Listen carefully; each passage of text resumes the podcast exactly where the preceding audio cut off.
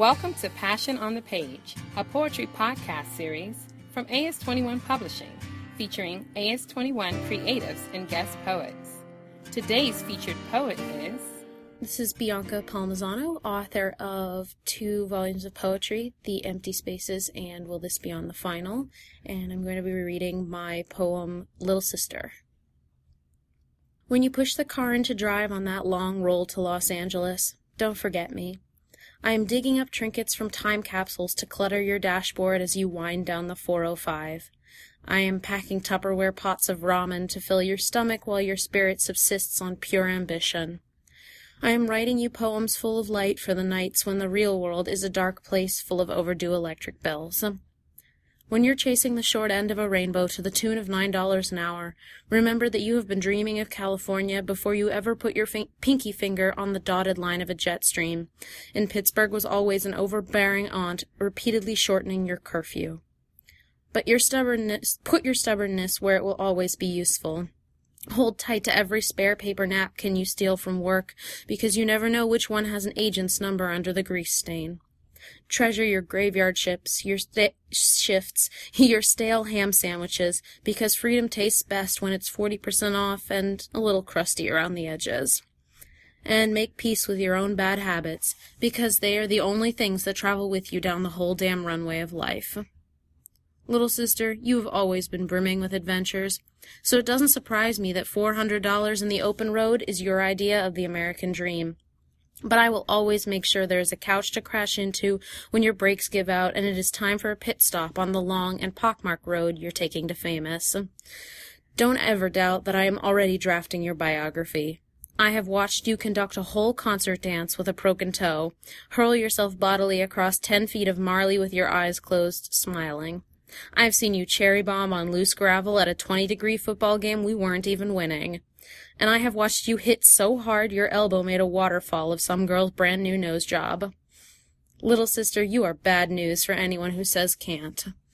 Never be afraid to fail at being something extraordinary, because it is always beautiful to watch you reach for the baseball that just graces the ridge of your fingertips.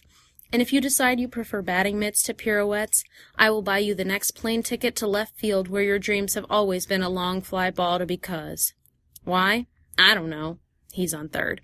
But you give a damn. At least enough to refuse compromise when it offers you comfortable, but you demanded remarkable.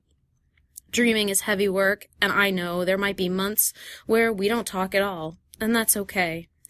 I remember you when you were too small to say my name, and I remember you when you were too stubborn to need it. I will remember your voice two years after it cuts out across the static of a transatlantic payphone, and I will be waiting to pick you up at the airport when the telegram comes in saying, Home Sunday, I miss you.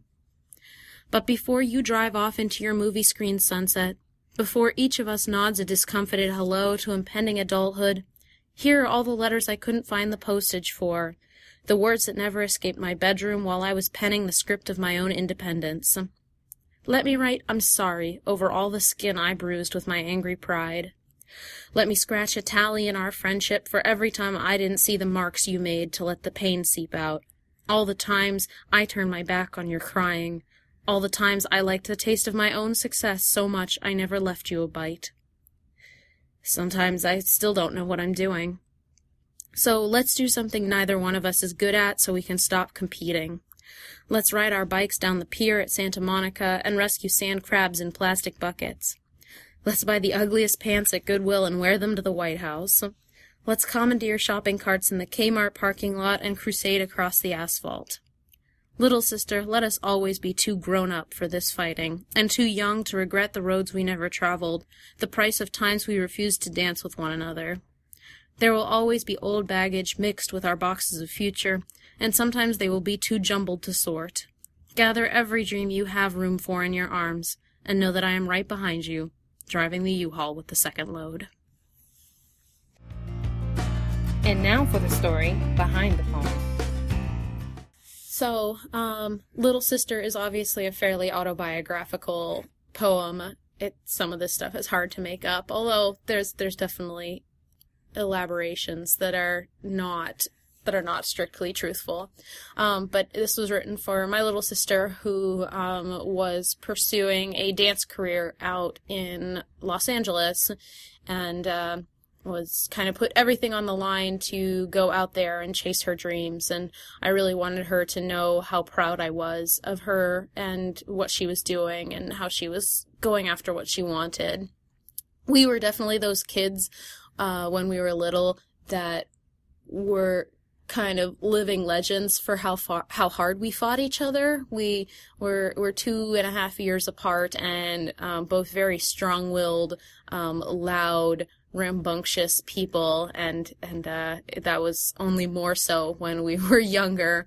So there can be a lot of uh, intense feelings from childhood, and I wanted to address the way that we evolve as we get older and how those memories never really go away and you can't just wipe clean the slate, but you can start to redress the ways that those relationships weren't great. Um, and, and try to move towards a, towards a relationship with family that recognizes that you're both adults now. And, uh, that's something that I certainly want with my little sister, and I think that a lot of people are trying to navigate. So I hope that this poem resonates with folks um, who are trying to figure out what relationships with their siblings look like um, as they enter adulthood. Thank you for listening to Passion on the Page, a production of AS21 Publishing. For this and other podcasts, visit media.as21.com. If you would like to be a guest poet or become an AS21 creative, visit as21.com Copyright 2016, AS21 Publishing, LLC, all rights reserved.